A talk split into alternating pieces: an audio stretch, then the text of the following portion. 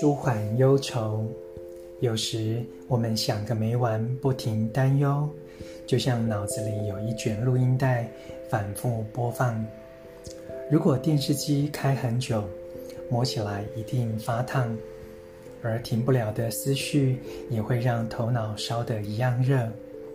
如果思绪停不下来，我们可能睡不好，即便是服用安眠药。我们还是会在梦里持续奔波、思考与担忧。取代用药的方法就是正念呼吸。如果练习正念呼吸五分钟，让身体休息，那么我们就能暂停思绪。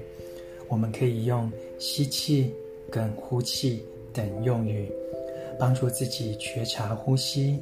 这不是思考，这些用语也不是抽象概念。而是正念呼吸的引导。